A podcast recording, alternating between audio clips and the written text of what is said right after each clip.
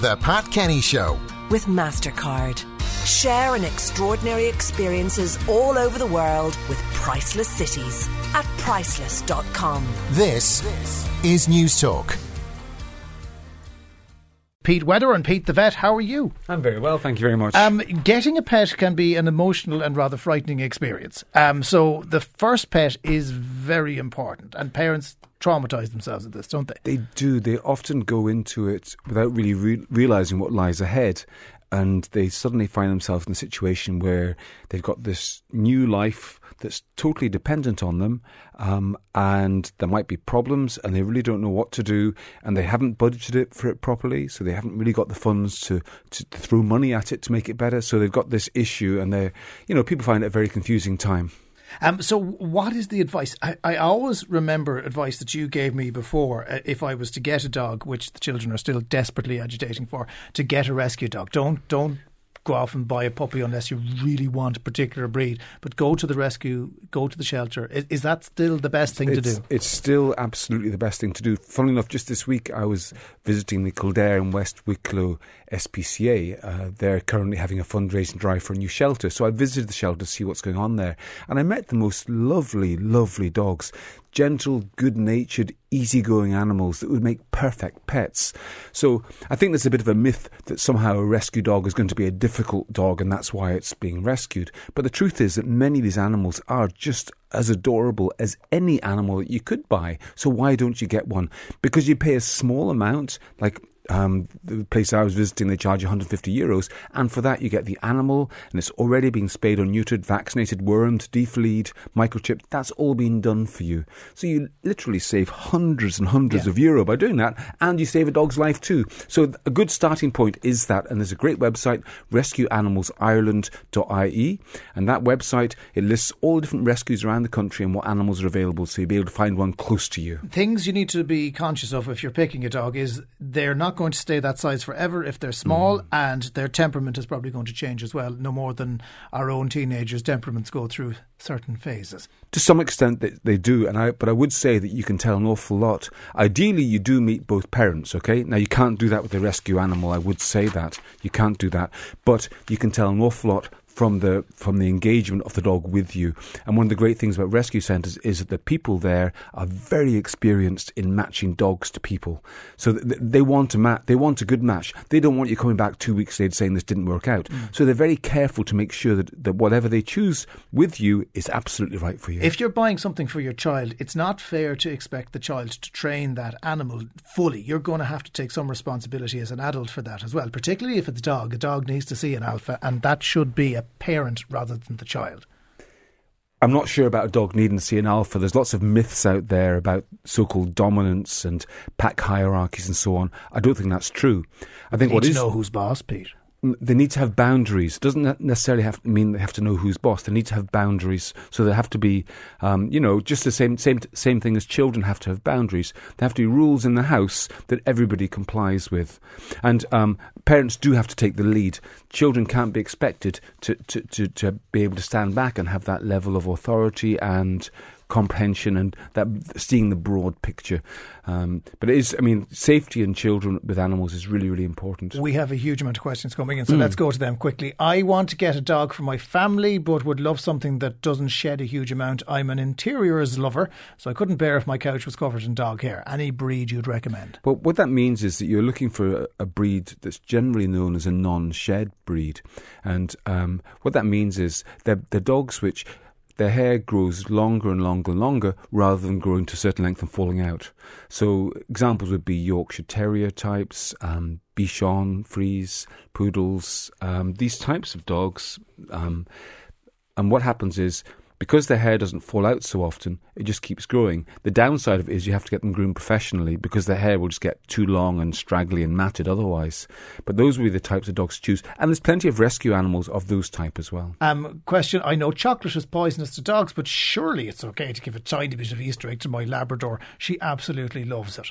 Very relevant this weekend. Yeah, well, I would say in theory it's okay, but I tell you what's what's wrong with doing that is that that teaches your Labrador that chocolate is absolutely yummy.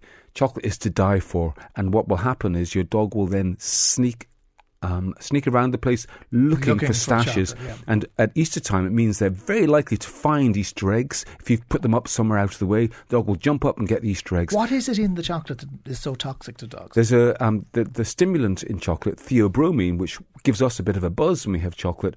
It actually has a very severe effect on dogs, and it can it causes their heart to become irregular and to stop. So it, it does kill dogs. Hmm. And I mean, a Labrador would probably have to eat, I don't know, two dark chocolate Easter eggs, quite a lot of chocolate. But a, a, little terrier, like one one small Easter egg would be enough to kill it. And if a dog, if a, if a, if a Labrador found a stash with six Easter eggs, it would just eat eat eat eat eat until they're finished. The big difference between us and, and, and dogs is that we know kind of when we've had enough. There's an off switch, whereas dogs Well- don't. Well, relatively speaking, This weekend, that switch can be a little faulty, let's face it. Um, question from a caller. I, I wonder why my neighbour's cat, who's adopted, dribbles so much when she's happy. Why is this? Because she's happy.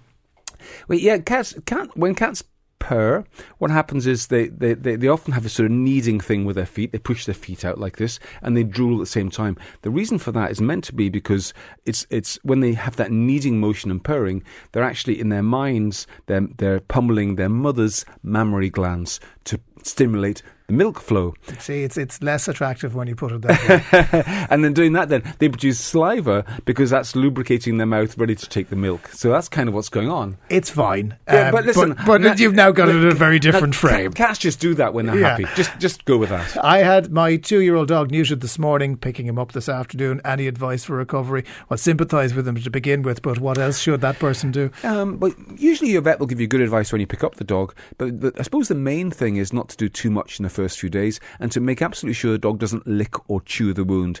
The biggest problems that we see are when when dogs um, pay attention to their own wounds because there's something different there, and they, It's they like having something in your mouth, isn't it? That your, Yeah. your tongue automatically goes to it. The same for a dog and a wound that Yeah. they can get to that we wouldn't be able to get to with our mouths. or or or but but we would we could get at our wounds. We could pick them off and scratch them. Yeah. But we know not to. The doctor says you can't do that, and so we don't do it.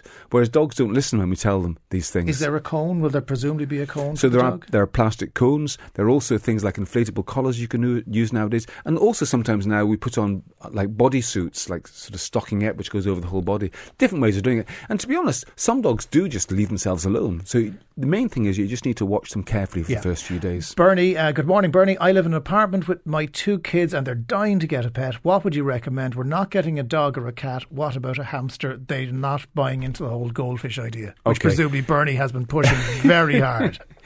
Well, I'm not a great fan of hamsters because hamsters are nocturnal. That means that they sleep all day when the kids are up and about. As soon as the kids go to bed, out comes the hamsters, running in a little wheel, um, making a noise. So I would much rather say to you, get a couple of guinea pigs. Get two guinea pigs. They're great pets. They're cuddly. They like human attention, and they they live for about seven years. So they're not as short lived as hamsters either. Okay, so they're not going to keel over. I have a a German Shepherd Husky Cross, says John in Galway. That's a big dog. 17 weeks ago, feeding him Pro Pack Puppy Large Breed.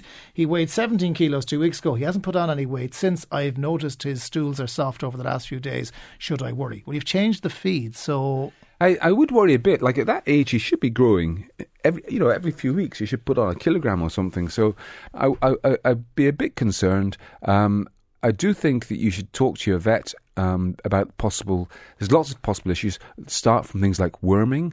Go on to. Um, I'd wonder how much food you're giving your dog. I mean, some people underfeed their dogs accidentally. They don't realise the dogs need more. So you need to look at everything objectively to sort that one out. It's not normal. And last one for now. Uh, any suggestions for a 15 year old golden Labrador with weak hips and in particular back legs? His legs give way and can't support him sometimes. Otherwise, a healthy and happy dog. At this, we have very good friends who were in this situation with a dog that they've had for years. It was their first child in many ways, hmm. and the poor dog died, and they were heartbroken. Is, is is it the case that this poor old dog at 15 years? Well, I, listen, we don't quite have enough information. They say he's got weak back legs. Now, Yeah. Are the legs weak, or are they? In, are, are they has the dog got arthritis, which is causing pain?